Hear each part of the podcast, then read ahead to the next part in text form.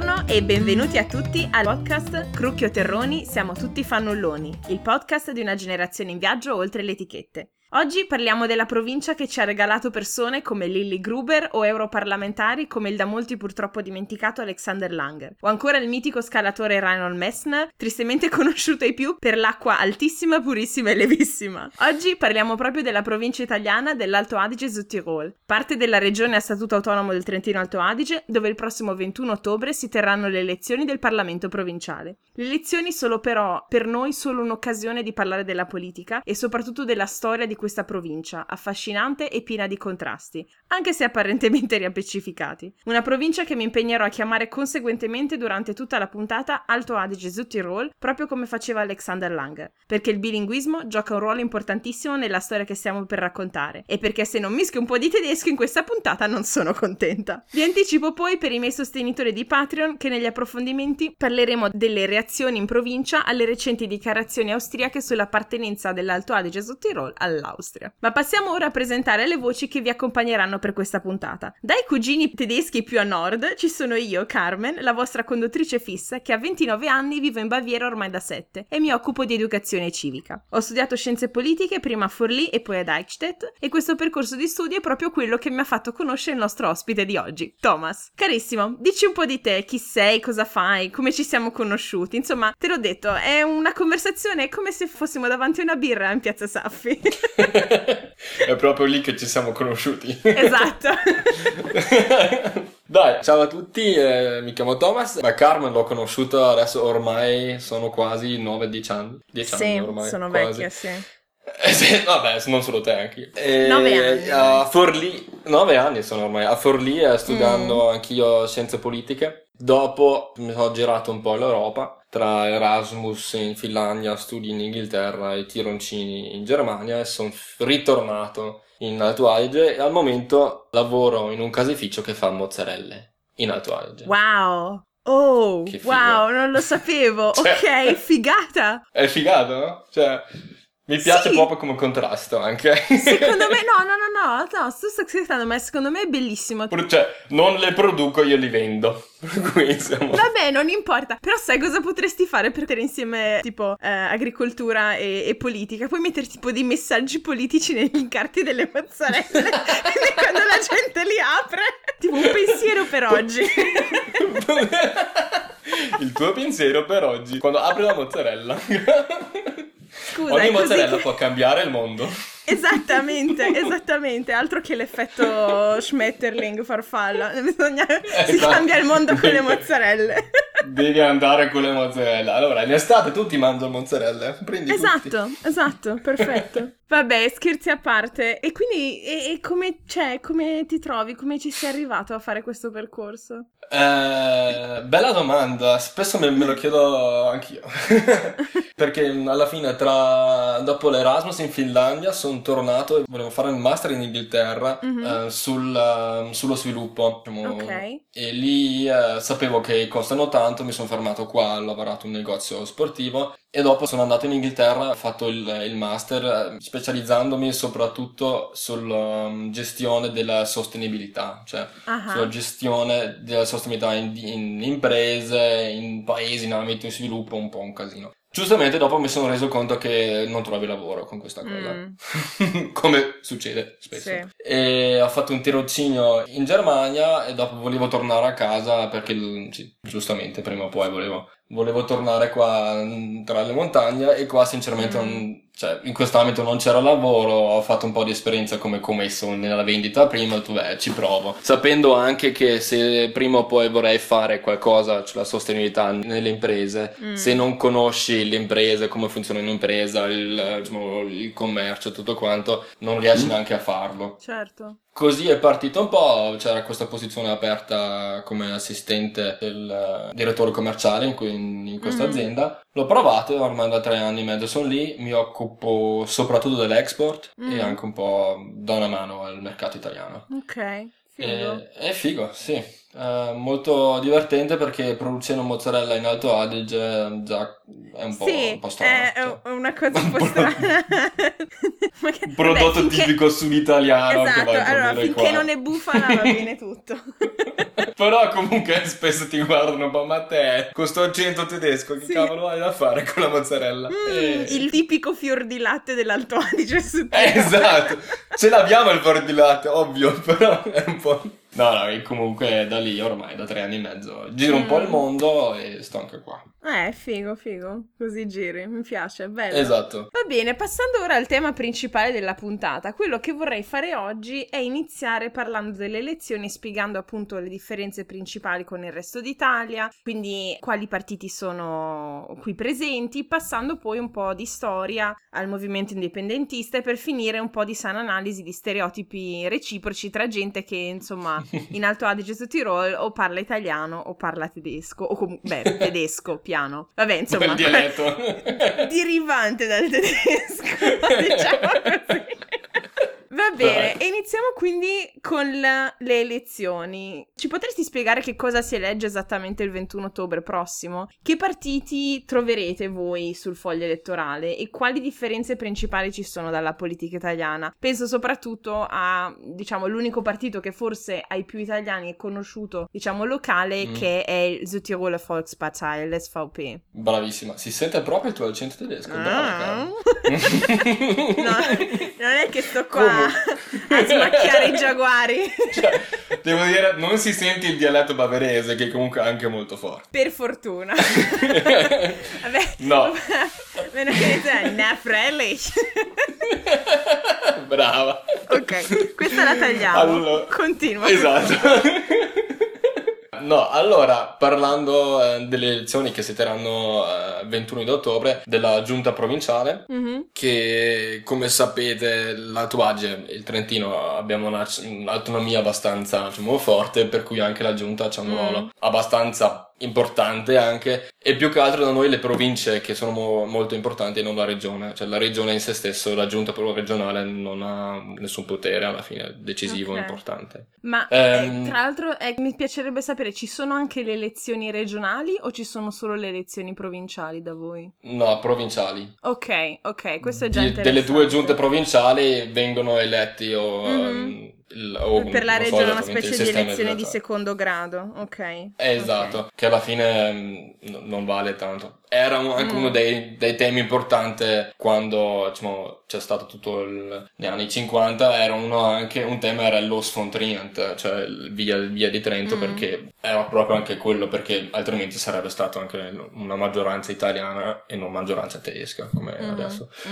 Comunque, tornando un po' ai partiti politici, che sicuramente è ben diverso diciamo, del livello nazionale italiano, perché avendo una maggioranza tedesca anche di popolazione, ci sono anche, la maggior parte sono partiti tedeschi tra virgolette, diciamo, di quello che è più importante e più storico è sicuramente la SVP, la Südtiroler Volkspartei, che è anche quella più conosciuta, come hai detto, nel Parlamento italiano, perché anche lì ho 2 o 3 deputati e anche senatori, ci sono sempre quasi. E dopo ci sono comunque partiti... L'SVP, scusa se ti interrompo, che di solito fa coalizione col PD, se non sbaglio. Allora, l'SVP, noi siamo sinceramente normalmente abbastanza egoistici. Ok. Cioè, non dici tu, non c'entra niente con l'ideologia politica. Okay. No, è una cosa che io mi sono sempre un po' incazzato anche, però da una parte un po' lo capisco, tra virgolette. Dipende, se il governo è un partito che ci piace, che vuole bene l'autonomia e l'Alto Adige Südtirol, allora va bene anche l'SVP. Negli ultimi anni c'è stata questa coalizione, perché anche qua sul livello provinciale col PD, che però alla fine è un po' ambigua, perché anche al momento la Lega, la SVP, almeno sul livello nazionale, non è che va male. Infatti. La Lega è stata sempre una pro autonomia, per cui presumo anche che in Parlamento, nel Senato, la SVP sarà abbastanza, diciamo, o neutro o positivo. Sono un po'... Cioè, quello che va bene a noi accettiamo. E l'SVP che cosa rappresenta al punto, cioè al di là dell'autonomia, ha, diciamo, delle tendenze politiche, non so, più o conservatrici o più progressiste? È un po' difficile, perché come in tedesco si dice la Sammelpartei è un partito, diciamo, che raggruppa tantissime ali cosiddette, cioè sicuramente c'è l'ala diciamo molto forte dei contadini, c'è l'ala dell'economia, c'è l'ala con i dipendenti, diciamo che è quella più sociale tra virgolette, se potremmo dire un po' più da sinistra, e dopo però è sempre stata tirata un po' più dalla parte, diciamo, centrodestra, se adesso vogliamo proprio metterlo da qualche parte, che è più l'ala che viene dal, se potremmo dire, dai contadini o dall'economia o dalla parte più conservatoria. Sicuramente in queste elezioni si sente molto molto forte la parte più della destra, diciamo. Ok. Sì, perché sono anche i temi, perché ha paura sicuramente di perdere voti dai Freiheitlichen, che sarebbe il partito, diciamo, sì, di destra, uno dei partiti di destra tedeschi, che sta andando molto forte e si presume che prenda anche molti voti, e lì l'SVP ha fatto la decisione di andare, insomma, molto più sui temi dell'immigrazione, della sicurezza, diciamo un po' i tipici temi della destra anche. È straaffascinante, è lo stesso meccanismo, no, è perché ci sono le elezioni anche qua, e anche qui la CSU si sta spostando sempre più a destra per evitare di perdere voti all'AfD, è incredibile. Wow, la mossa è quella, l'AfD è stata qua a Bolzano con i Freiheitlichen, è stato anche l'incontro con, adesso non mi ricordo più il nome della debuttata dell'AfD, quella... non Frauke Petrinque, che nel frattempo se n'è andata, non Frauke, Beatrix von Storch, forse era lei, sì, adesso lei, però comunque sì. Bella gente, vanno anche comunque. Un po'. Sì, bella gente. Chiamiamoli così. Bellissima. No, bellissima. Okay. No, si vede anche una... Sembra anche, cioè, guardando i Freiheitlichen che stanno un po' imparando, forse anche dall'AfD, se si guarda bene le pubblicità che fanno, i video che girano molto sui social questa volta, molto di meno nelle ultime elezioni. Cioè, probabilmente qualcosina avranno anche imparato, cioè...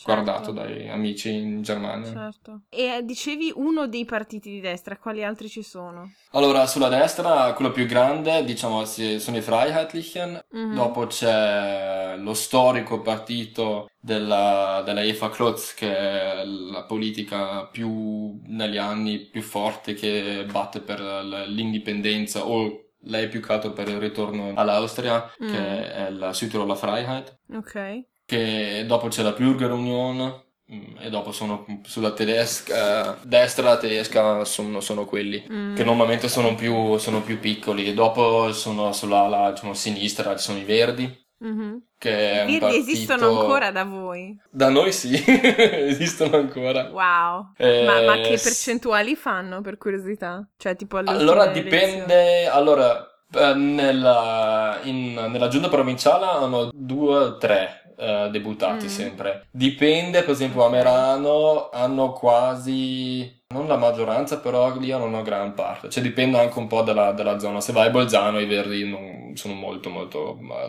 basta, cioè non sono quasi, dipende molto dalle zone anche, però comunque è una forza politica che c'è comunque. Ok, quindi diciamo un po'... È uno dei pochi anche che è un po' l'eredità politica di Alexander Langer è rimasta, quindi... È rimasta sicuramente, purtroppo molto dimenticato, come hai detto, però no, è rimasto, e non so, c'è anche la fondazione Alexander Langer a Bolzano, che sta facendo un bellissimo lavoro comunque. Ok, figo. E dopo c'è un altro partito che adesso l'hanno fatto, che si è staccato del 5 Stelle, che si chiama la lista civica Köllensberger, per cui il 5 Stelle, almeno sul lato tedesco, non ho più sentito se esistono o meno qua. Non so se vogliono fare un partito che non ha fatto indipendenza dal 5 Stelle. E come mai? La motivazione è molto interessante, perché non andavano d'accordo con la linea nazionale. E Köllensberger ha detto che comunque su qualche idee, diciamo, concetti anche importanti era in contrario, e non c'era questa, diciamo, tra virgolette, autonomia fortissima per lui qua di andare avanti sotto il tetto dei 5 Stelle, e ha fatto la sua lista civica. Interessantissimo. Ok, no, è interessante vedere come magari anche un ambiente che tendenzialmente ha una certa autonomia politica rispetto al resto del paese sia finito a rendersi autonomo anche da un movimento nazionale, insomma, così centralizzato, ecco. Sì, okay. Sì. Okay. Cioè, gli unici partiti nazionali sono quelli di lingua italiana, parliamo della Lega, dell'LPD, e di quelli libere, non so se libere uguali c'è anche sulla sinistra, e dopo giustamente tutti partiti anche sulla, cioè, sulla quindi... destra. C'è anche Casa Pound che c'è un deputato nel comune di Bolzano.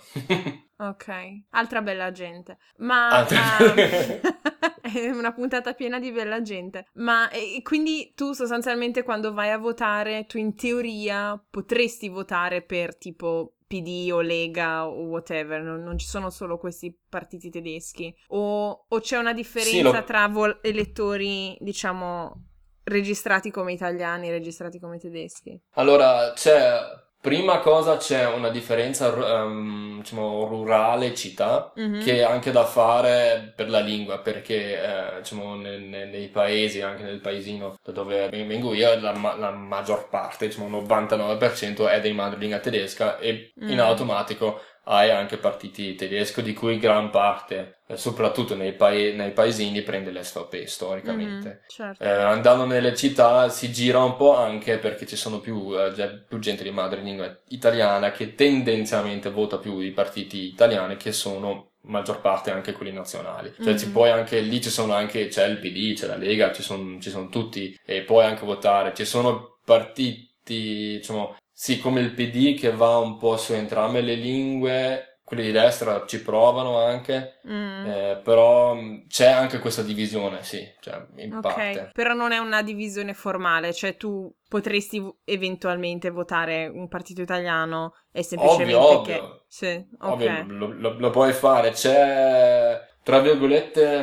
non mi ricordo se c'è mai stato uno sulla lista della SVP di madrelingua italiana. Wow. Non lo saprei, non credo neanche. Cioè, c'è sicuramente questa, anche storicamente, l'importanza della SVP, che era sempre era il partito sotto Magnago che ha portato avanti l'autonomia e tutto quanto. C'è nelle radici, c'è ancora, giustamente. E non credo che uno di madrelingua italiana va a votare su Südtiroler Freiheit e vuole tornare in Austria. Certo. Forse ci sono, però pochi probabilmente.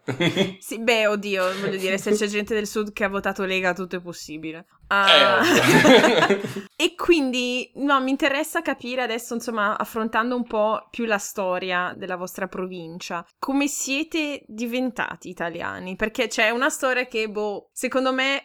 il resto d'Italia non ha molto bene chiaro, perché cioè ci sono un sacco di cose basate su degli stereotipi, si sa questa cosa dell'autonomia regionale eccetera eccetera, però è una storia che secondo me è molto affascinante e poco conosciuta, quindi mi interesserebbe anche tra l'altro sapere se come se ne parla a scuola o in famiglia da voi di questa storia. Non so, le poche cose che so sono ad esempio l'italianizzazione forzata sotto il fascismo, con i nomi italiani dappertutto che tu leggi, non so, per dire il passaggio Bolzano-Bozen è abbastanza banale, diciamo, semplice, però mi chiedo ogni tanto come da Sterzing siano arrivati a Vipiteno, questo me lo devono ancora spiegare, e tutta la storia di terrorismo indipendentista degli anni 50 e 60, insomma i punti principali che secondo te sono più interessanti raccontare, ecco. Allora, sicuramente... Cioè, nelle scuole qua,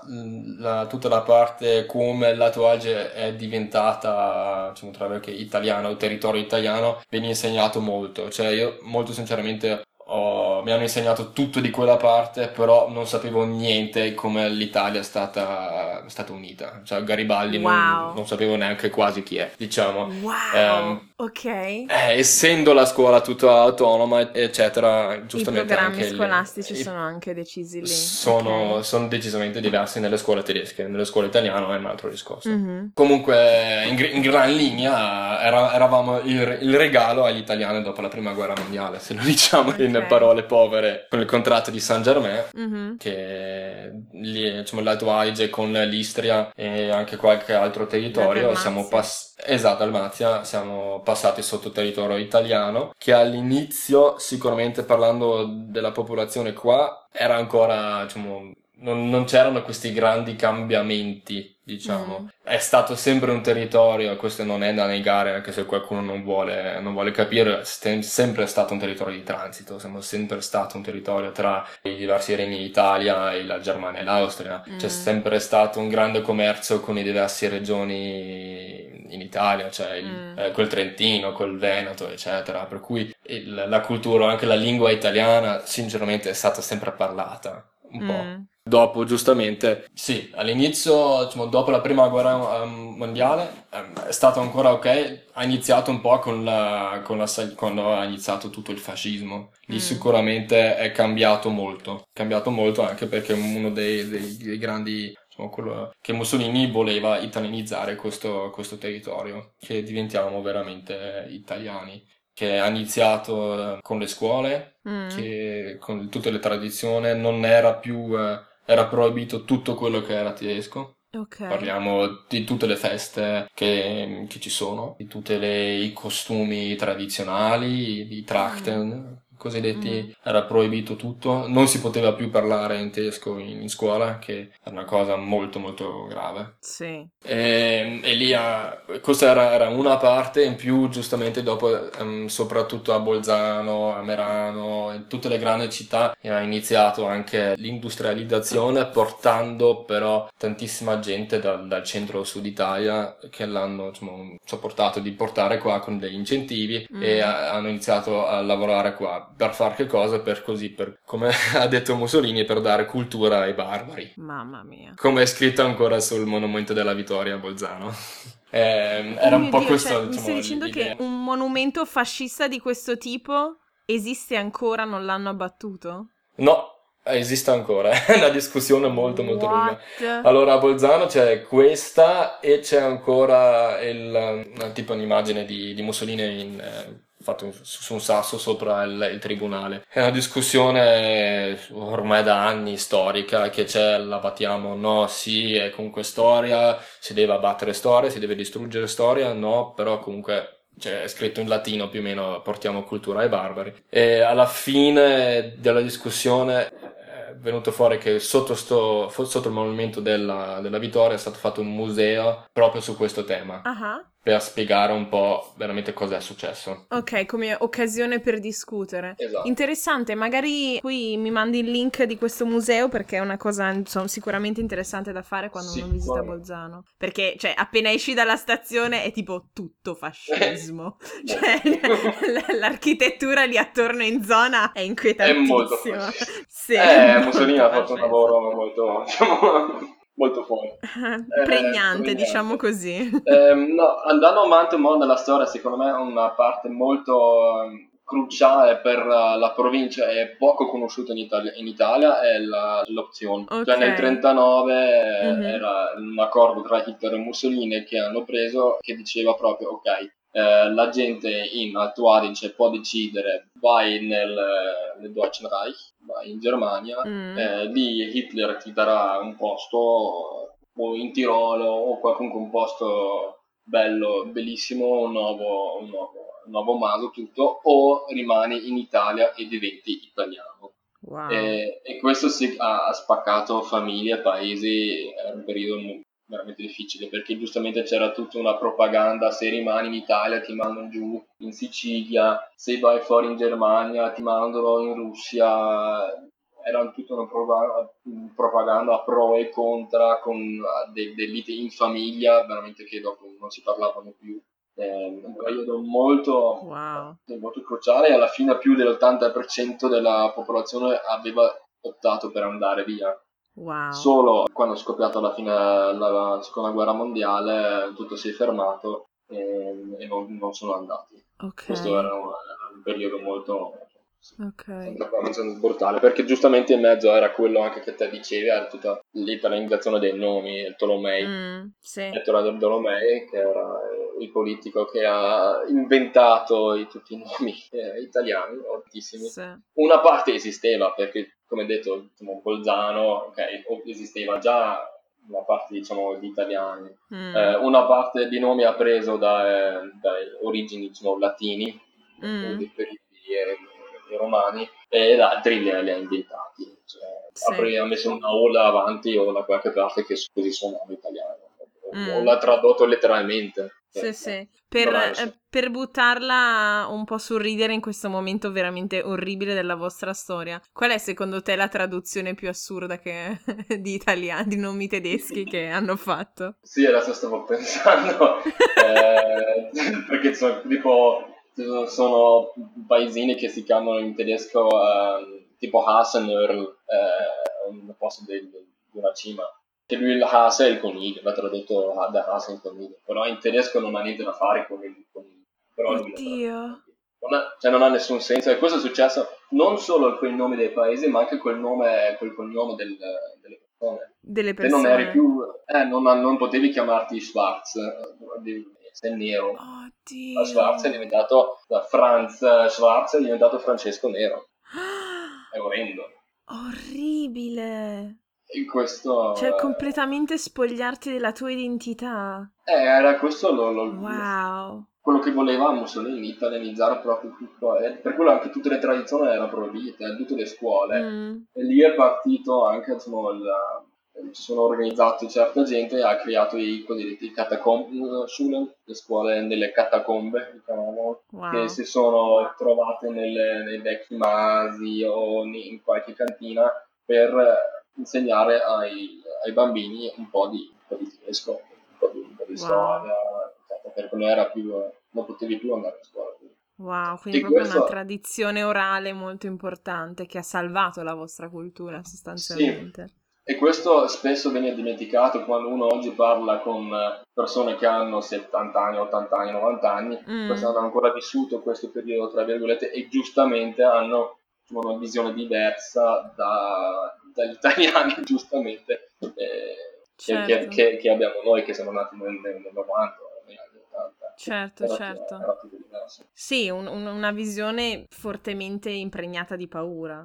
Esatto, l'italiano è quello che è arrivato qua da nulla, che ha italianizzato la tua zona, non potevi più parlare, non potevi più mettere il tuo costume che volevi, ha cambiato tutto. Questo, per cui, se uno pensa nel 40-43, se non sbaglio, era quando sono arrivati i nazisti, c'era questo sentimento che sono andati via gli italiani, bello, e adesso arrivano i tedeschi, ci salvano, possiamo tornare nella nostra cultura. La prima idea era un po' quella, finché abbiamo capito che alla fine insomma, che non erano delle belle persone, no. Insomma. No, esatto, dal fascismo dal nazismo.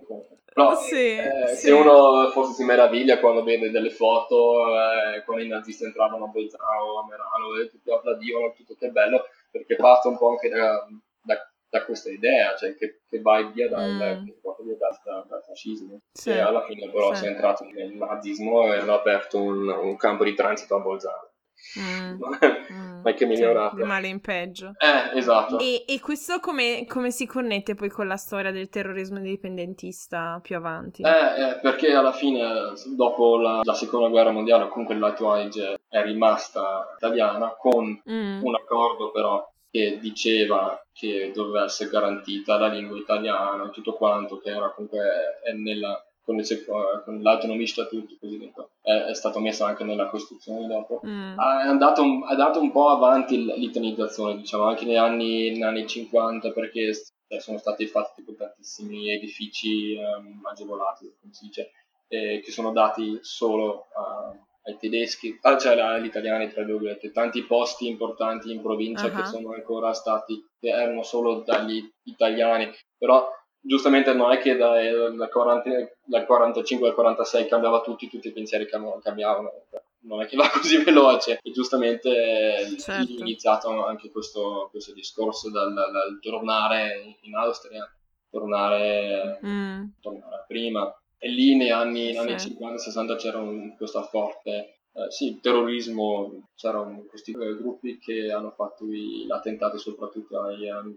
Ma cioè, che tipo di idea? Cioè, sono tipo bombe? Sì, erano le bombe sui altre pure elettriche, sui Stromständer in tedesco si dice, in italiano si dice centrali elettriche? Sì, esatto, brava.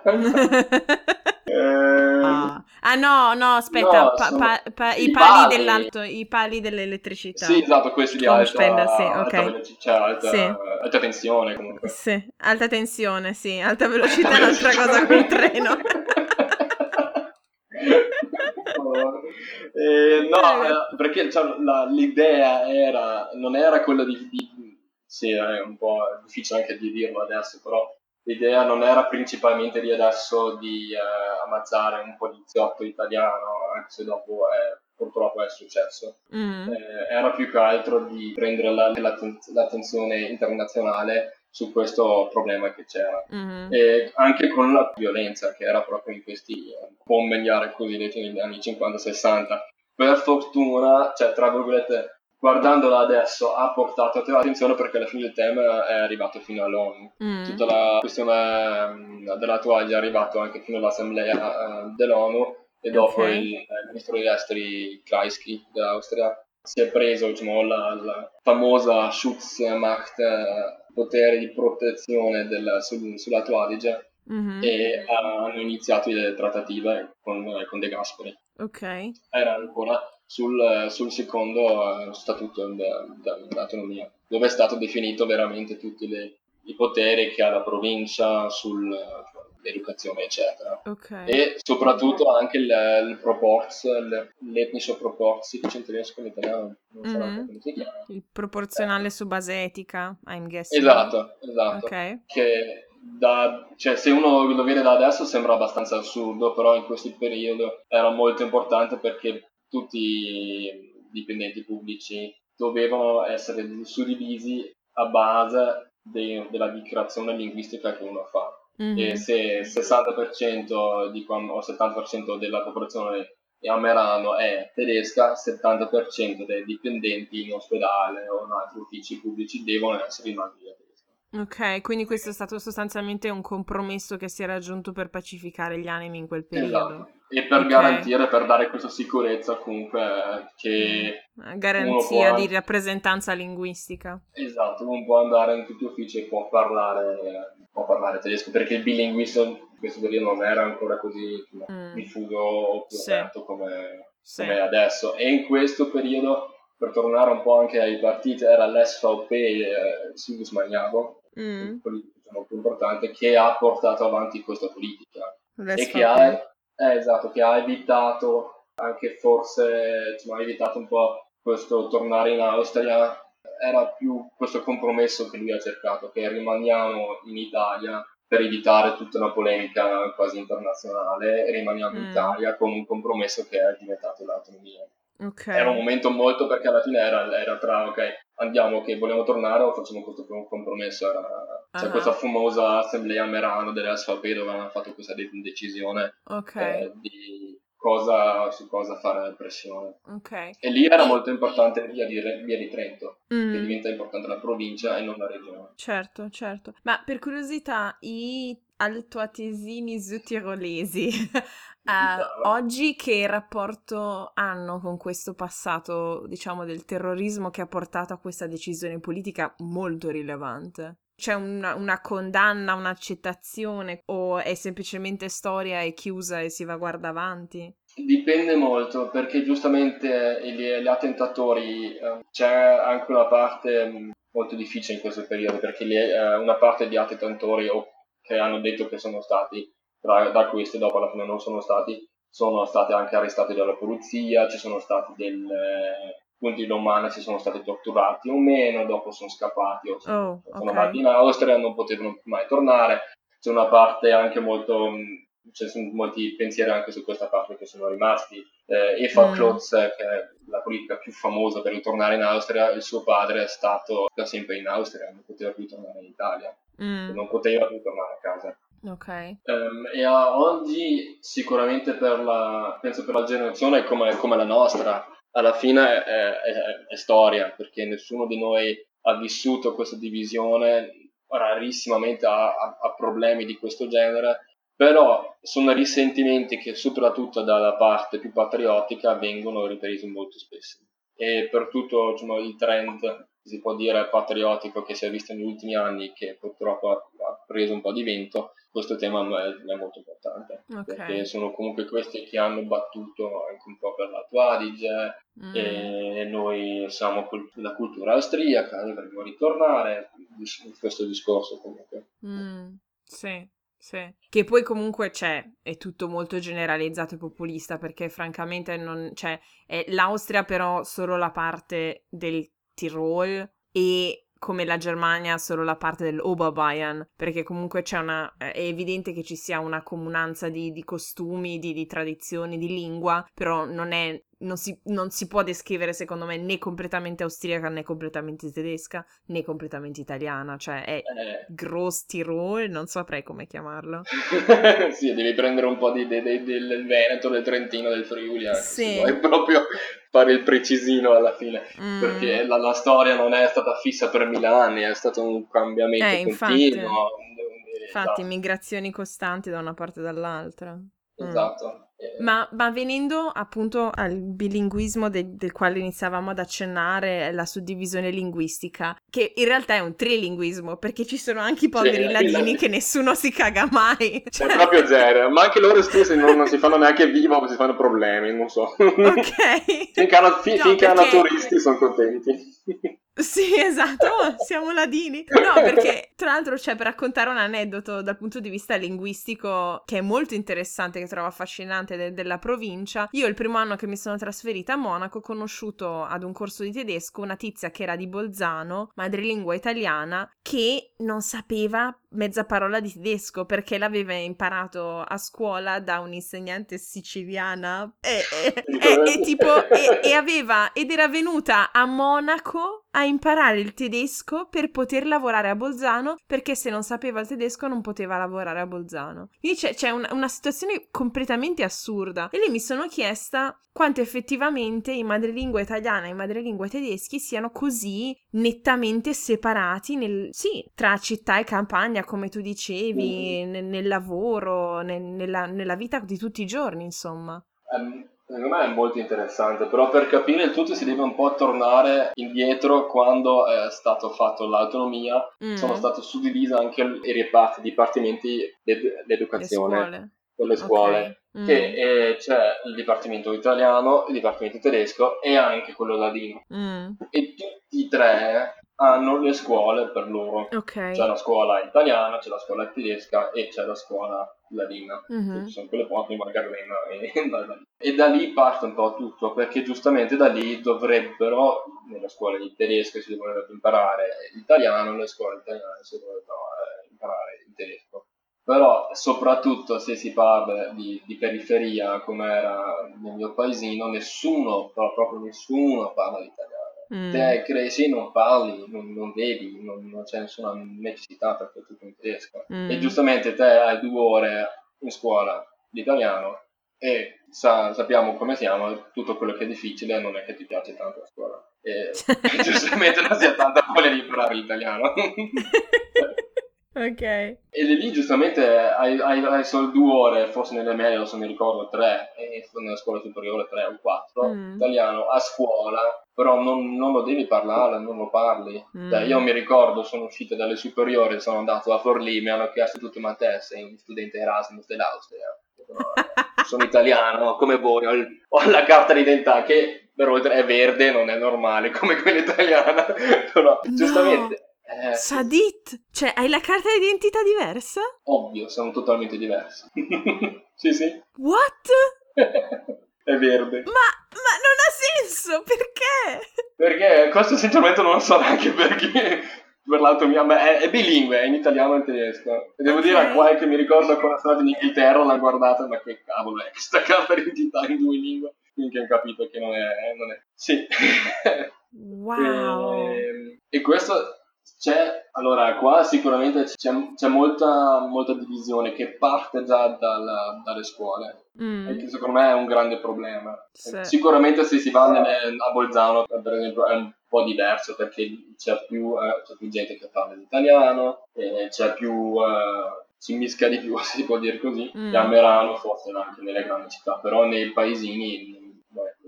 o ci sono anche paesini dove hai una scuola italiana e hai una scuola tedesca, che fanno due cose totalmente diverse, due programmi totalmente diverse. C'è pure l'università Bressanone che forma, diciamo, gli insegnanti per le scuole elementari o per gli asili, sono diverse, c'è quella italiana e c'è quella tedesca. Wow. È tutto diviso. Certo.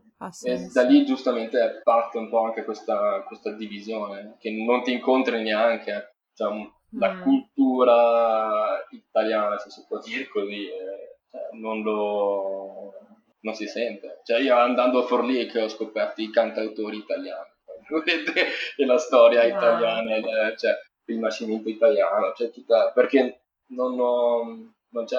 Wow. Avevo tanta fortuna che almeno i miei genitori erano molto aperti, sì. non erano i patriottici che dicevano non mi parli italiano, non lo serve, eccetera. Però giustamente se te cresci in un paesino, in una valle, non hai niente da fare con l'italiano, hai anche, diciamo, così, genitori che dicono vabbè, italiano non ti serve, eccetera. Giustamente la tua idea verso l'Italia, verso la lingua italiana, non è tanto positiva. Certo.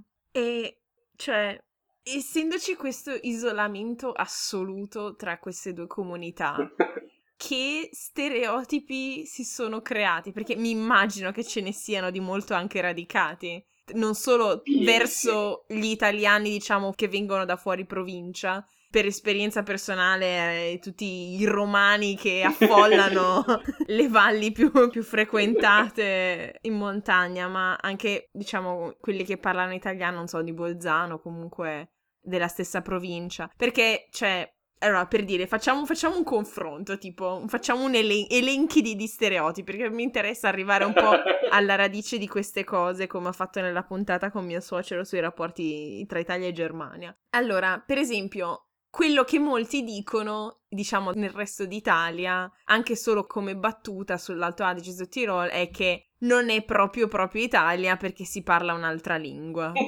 Siamo un po' diversi. Voi? Che d'altronde anche bene, parliamo tedesco. Sì, no, ma cioè nel senso, mi immagino che ti sia capitato di sentirlo, perché appunto, come dicevi tu, sei arrivato a Forlì, ti hanno chiesto se eri studente Erasmus dall'Austria. Cioè, tu cosa pensi quando senti queste cose? Allora, per prima cosa, a questa cosa sono molto abituato. Per me, che mi sento italiano, di madrelingua tedesca, giustamente mi dà un po' fastidio, perché giustamente non sono italiano perché mi sento italiano, non è che lo definisci te. Però se trovi qualcuno che si sente un po' più, diciamo, dell'Austria o indipendentista, sinceramente dice anche di sì, sì, non mica siamo italiani. Ok, quindi... Dipende anche chi trovi. Ok, con chi parli. Esatto. Ok, un altro stereotipo che, insomma, è abbastanza diffuso è tutta la polemica sul fatto che, essendo regione a statuto speciale, ci sono dei benefici fiscali particolari, soprattutto in zone molto turistiche, che insomma, evasione fiscale, cose di questo tipo. Non che, per carità, in Trentino dall'altra parte a Cortina, da un pezzo, eccetera eccetera, non è che vada meglio. Però da questo punto di vista, cioè, qual è la differenza, insomma, tra realtà e stereotipo? Allora, domande esistenziali, le chiacchierate di ore. No, allora, molto sincero, da fuori, ok, c'è una differenza, è difficile dire, però devo dire che sicuramente gli investimenti fatto, diciamo, dall'amministrazione pubblica, gran parte funziona. Questo non si deve ammettere, cioè gran parte funziona veramente. Però c'è un grande però, sappiamo anche che non è che tutto funziona, sappiamo anche che l'evasione fiscale qua ce n'è. C'è stato un gran scandalo qualche anno fa sulla SEL, che è stato la parità provinciale per la gestione dell'elettricità e di tutte le righe, eccetera. C'è stato un gran scandalo, perché c'è stato un po' di corruzione dei politici, perché c'è comunque, cioè, la realtà non è mai così pulita, diciamo. Ovvio, però sono anche, diciamo, girando tanto, abbiamo amici anche in altre città in Italia, so anche che funziona bene, vedere i servizi funzionano, la sanità funziona, diciamo, le strade vengono pulite. Si deve anche dire dall'altra parte che funziona veramente. Ok.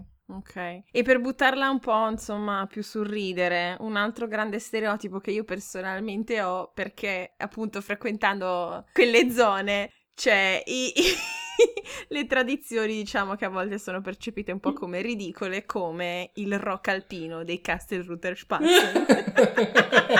Cioè, veramente ascoltate quella roba? No, allora...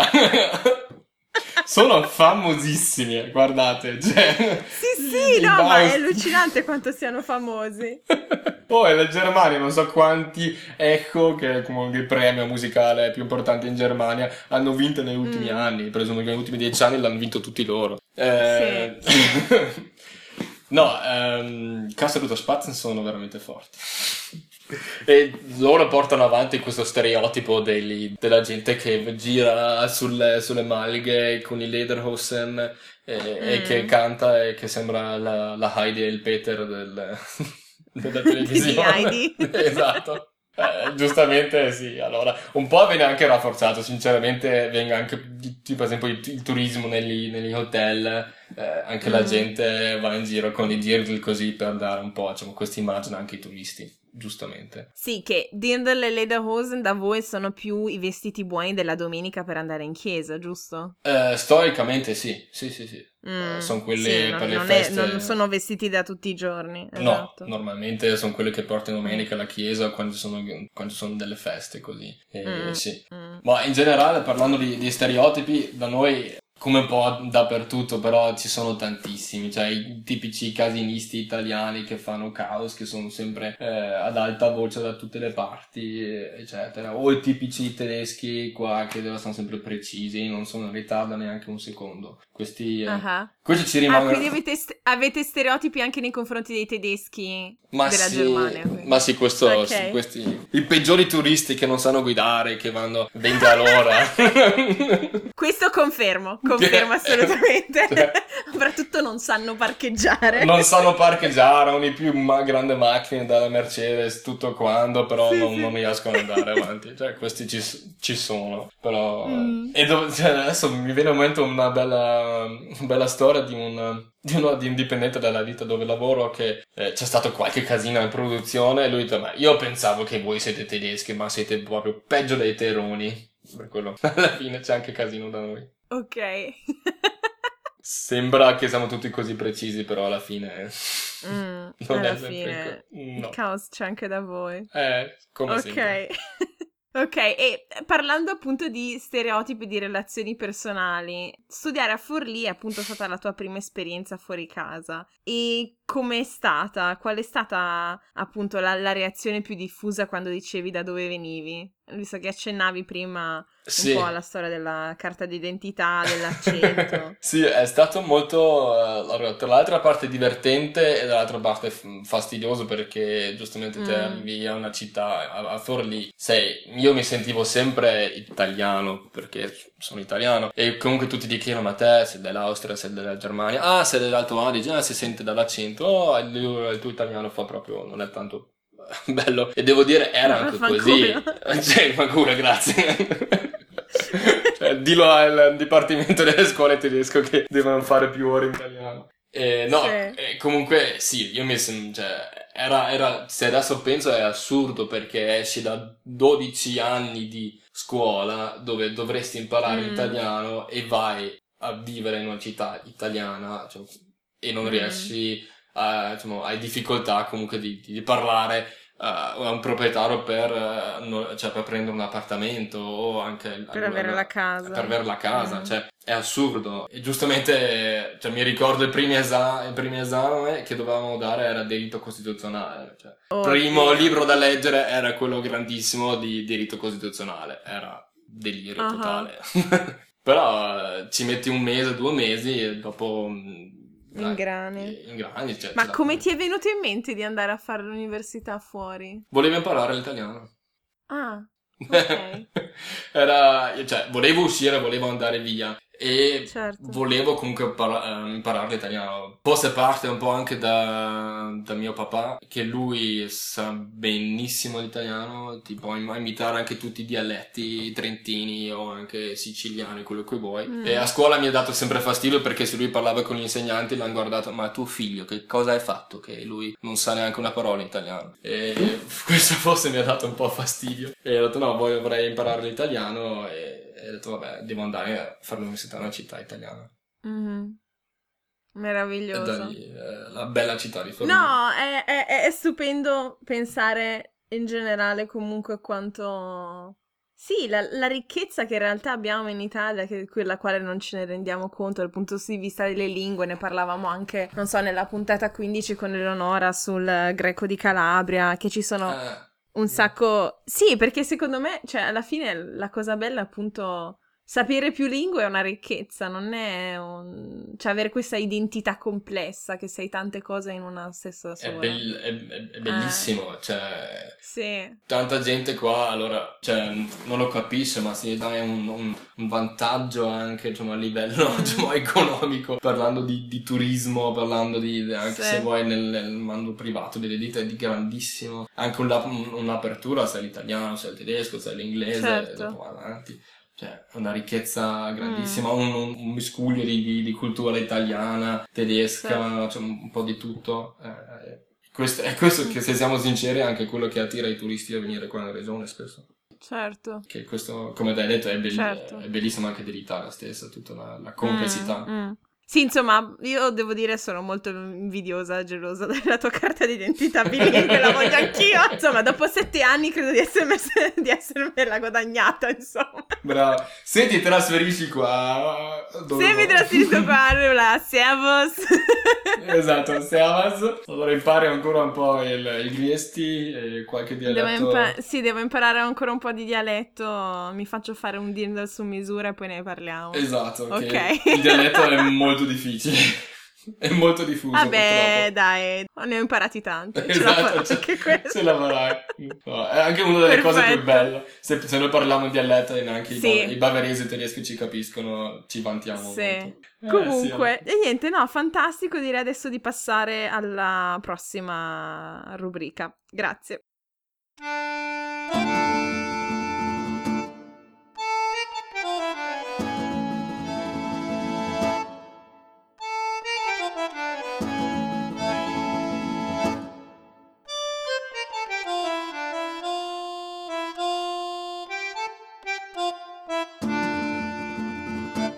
Continuiamo ora con la rubrica In giro per il mondo. Di tutte le generalizzazioni sulla nostra generazione che si sono fatte, una cosa è vera. Siamo più abituati a viaggiare, molti di noi rispetto anche solo alla generazione dei nostri genitori hanno preso magari un aereo, hanno visitato un altro continente e hanno vissuto in un altro paese, anche solo per i 6 mesi dell'Erasmus. Quindi perché non scambiarci dritte sui vari posti che abbiamo visitato? Se state pianificando un viaggio, diteci su Facebook di quale altra città volete che parliamo e ne terrò conto per le prossime puntate. Oggi... Ovviamente parlando di Alto Adige Südtirol non potevamo che parlare di questo, insomma. Beh, ovvio. Thomas, tu insomma un po' di posti segreti che conoscono solo i locali ce li suggeriresti? Sicuramente in questo posto così affolato, soprattutto in questo periodo, ci sono ancora posti dove noi locali andiamo. Okay. Allora ci sono delle 2 o 3 valli, devo dire, qua nella regione per chi piace andare in montagna. Per esempio, che sono molto belle, dove ancora c'è un po' di silenzio e non c'è una funivia che va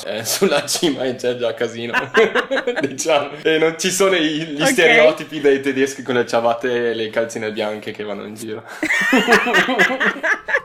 Ecco, ti volevo chiedere a tal proposito, ma allora la gente dell'Alto Adige Südtirol li porta i sandali Birkenstock con i calzini? No, questo fate solo voi in Baviera e ancora più al nord. Questo non è permesso qua, cioè, se lo fai ti prendiamo tanto in giro. Ecco, quindi ragazzi, mettiamo una cosa in chiaro, questa è una dimostrazione ulteriore di quanto voi siate in realtà italiani. Esatto, cioè l'italianizzazione ci ha portato almeno a qualcosa, un stile di abbigliamento un po' adatto. Ok, allora. Ma tornando alle valli segrete, non perdiamoci in questi discorsi. No, comunque... Allora, c'è una valle che a me piace tantissimo, che è anche vicino a casa mia, diciamo, è la Val d'Ultimo. È una valle, non c'è tanto turismo e quello che c'è è comunque un turismo, diciamo, un po' soft. Ci sono tantissimi laghi e lì, soprattutto alla fine della valle, si va verso un lago lì comunque, e lì ci sono tantissimi rifugi dove si può andare ed è veramente bellissimo, tranquillo, perché sulla parte indietro si va comunque in Val di Non, che già siamo in Trentino, e qualcuno direbbe che stiamo entrando in Italia. Ok. Un altro posto molto bello è la Val di Funes. Chi piace andare più verso i Dolomiti, è una valle anche più vicino alla Val Gardena, che è super affolato in agosto, non si può neanche andare. Esatto. È comunque bellissima perché si ha le odle davanti, la casa di Reinhold Messner. Ah, grande. È esatto, Santa Maddalena, dove è nato il grande scalatore. Santa Maddalena, dove però anche fanno un vino buonissimo, almeno io ne bevo piuttosto spesso del Santa Maddalena. Non è male, è quello di Bolzano, il vino rosso. Sì, esatto. Esatto. No, comunque questi sono i posti, secondo me, bellissimo. E un altro consiglio che posso dare per chi piace andare a montagna come me e chi vuole evitare comunque la folla in cima è di partire presto. Cioè, quando noi con i miei amici, con la mia famiglia andiamo in montagna, partiamo anche alle 5:30 sera. Ok, wow. Sportlich. Così almeno parti e sei tranquillo, e quando torni vedi la gente che sta o salendo a mezzogiorno sulla montagna e muore quasi dal caldo, perché sei comunque tranquillo. Certo. Questo, secondo me, vale tanto, molto, molto. Uh-huh. Ma curiosità, cioè andare in montagna che cosa vuol dire per voi? Cioè, nel senso, come vi preparate? Qual è le cose che fate? No, perché è interessante capire. No, secondo me, adesso a parte gli scherzi, si dice spesso che il territorio dove uno vive cambia o comunque segna molto profondamente anche la gente che ci vive. Ovvio. E quindi c'è un rapporto a volte quasi sacro con alcune cose naturali del posto, tipo, cioè, non so, penso al rapporto che molti pugliesi hanno con gli olivi, con gli alberi di olive. E quindi, non so, il vostro rapporto con la montagna com'è? Almeno per me, e anche penso per la gran parte della gente che vive qua, la montagna è molto importante. A parte sopra i 1000 metri, 1500, cioè non parliamo di colline, ovviamente.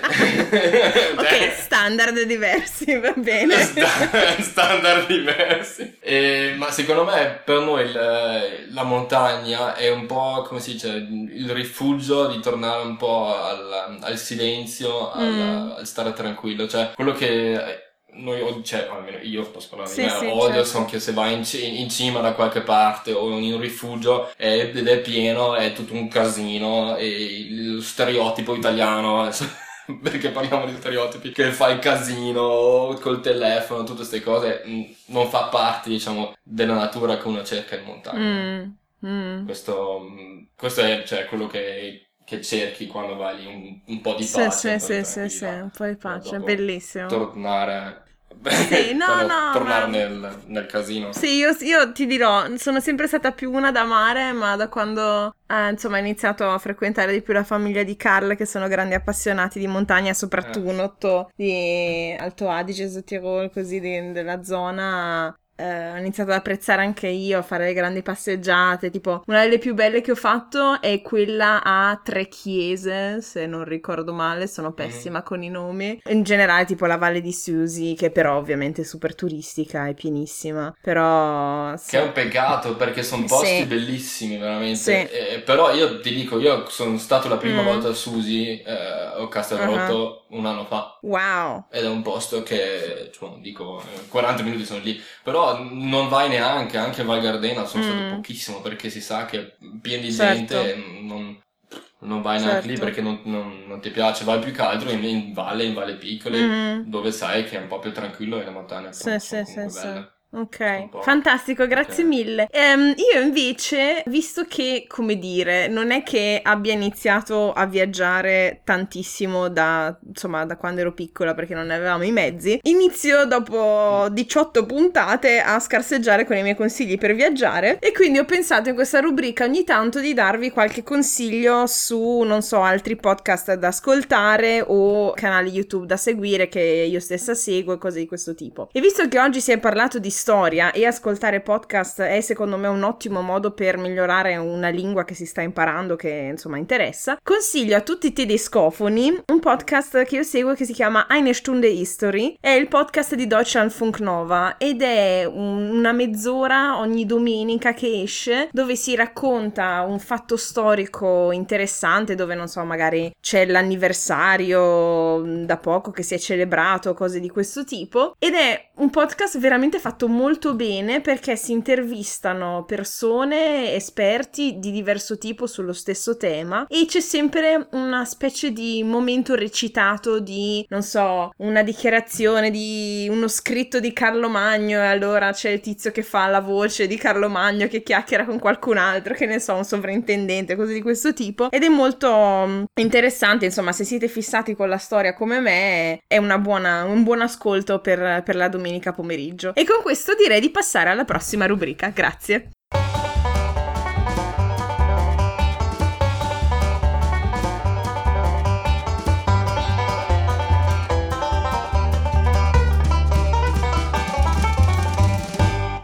Bentornati a tutti e tutte alla seconda e ultima rubrica Modi di dire, modi di essere. Da quando mi sono trasferita in Germania e mi sono messa a studiare il tedesco, una cosa mi ha sempre affascinata: i modi di dire. Riflettono la cultura di un paese o di una regione, ed è affascinante vedere come alcuni siano simili in paesi molto diversi. Ogni puntata ve ne raccontiamo di nuovi, e questa settimana era inevitabile, io ve ne porto un paio di, diciamo, tedeschi, e Thomas uno sudtirolese barra dell'Alto Atesino. Quindi, insomma, sono curiosa. Tu cosa diresti?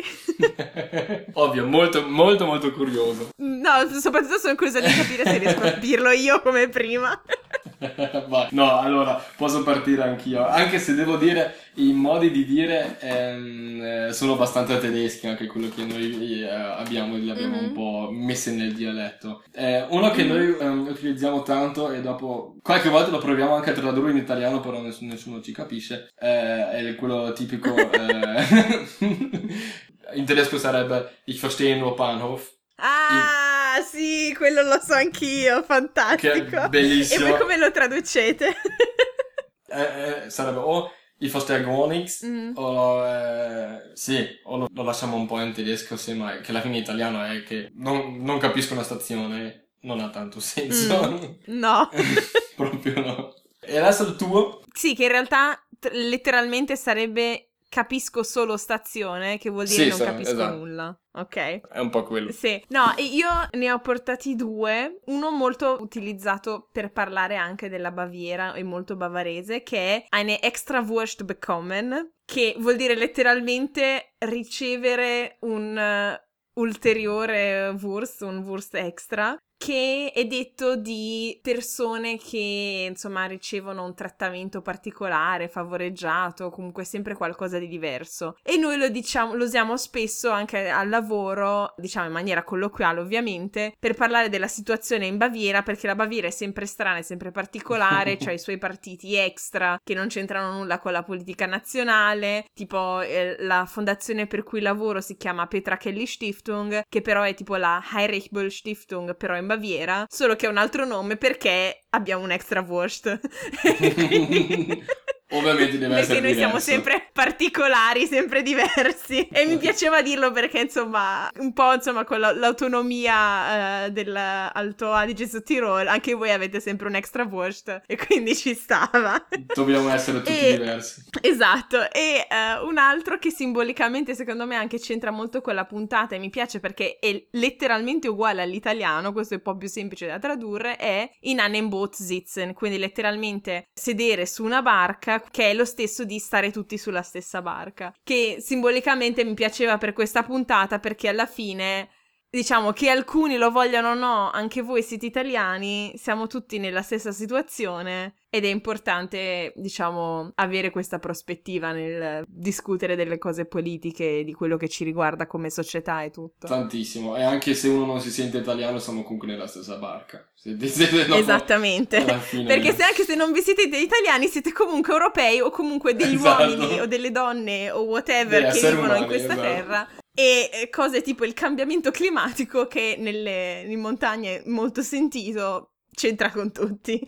Quindi... Esatto, quindi Siamo comunque nella stessa così. Barca. La buttiamo lì così. Bravissima. E niente, hai altri detti o vogliamo passare alla conclusione? No, quello che mi è venuto in mente adesso, sinceramente, non sono i detti, però la prima cosa che uno impara qua in italiano sono comunque le bestemmie. Tutti, e anche i bambini, sanno a bestemmiare in italiano, e anche di più. Cioè, secondo me noi bestemmiamo molto di più italiano come lo fanno veramente i madrelingua italiani. Non so come mai, da dove viene questo. È bellissimo, lo so perché ci sono tipo dei Schreiner, dei falegnami che hanno fatto dei lavori in casa dei genitori di Karl e tipo parlavano tra di loro tipo in dialetto in tedesco intervallato dalle bestemmie in italiano. Ma anche bestemmie belle e forti, però qua ormai sei abituato così. Sì. Peggio che i toscani. Sì, secondo me è molto. È meraviglioso. E niente, così si conclude la nostra puntata. Ringrazio infinitamente Thomas per il tempo che ci hai dedicato, e nel salutare ascoltatrici e ascoltatori ti chiederei di, insomma, dirci un'ultima frase, la cosa che secondo te è più importante che rimanga in testa da questa puntata. Questo è molto difficile, perché così tante cose che avevamo detto. La cosa che ci tengo è che se uno pensa all'Alto Adige o al Sud Tirolo alla fine, che si pensa un po' alla storia e perché certe persone forse pensano in un certo modo, o perché questi qua parlano il tedesco o comunque un'altra lingua, che comunque c'è una storia dietro, e non è che da oggi domani ok, voi siete italiani, dovete comunque parlare italiano, cioè comunque una storia molto complessa e una cultura molto complessa che ci sta dietro a tutto ciò. Sì, certo, grazie mille, davvero te, molto importante e molto interessante. E niente, se state ascoltando questo podcast quando esce lunedì mattina, spero siate arrivati nel frattempo al lavoro, se no tenete duro che il pendolarismo prima o poi finisce. Per domande o commenti visitate la nostra pagina www.facebook.com/tuttifannulloni o scriveteci a tuttifannulloni@gmail.com. E ricordate, vale sempre la regola del rispetto e della critica costruttiva. Siate il vostro lato migliore, è solo così che le cose cambieranno davvero. Se volete consigliare il podcast ad amici o familiari, ci trovate su SoundCloud e sulla maggior parte delle app dove si ascoltano podcast, quindi Apple Podcast, Podcast Republic, Pocket Cast, Stitcher, eccetera, eccetera. Se invece questa puntata vi è proprio piaciuta così tanto che volete ascoltare ancora più materiale, approfondimenti, date un'occhiata al mio profilo Patreon su www.patreon.com/tuttifannulloni, dove potete contribuire alla crescita e al miglioramento di questo progetto anche solo con $1 al mese. Grazie in anticipo a tutti quelli che lo vorranno fare e buon ascolto per i contenuti di approfondimento. Questo podcast è prodotto e curato da me, Carmen Romano. Tutte le musiche sono di Kevin MacLeod del sito Incognito. Buona settimana a tutti e ci sentiamo tra 2 lunedì. Alla prossima!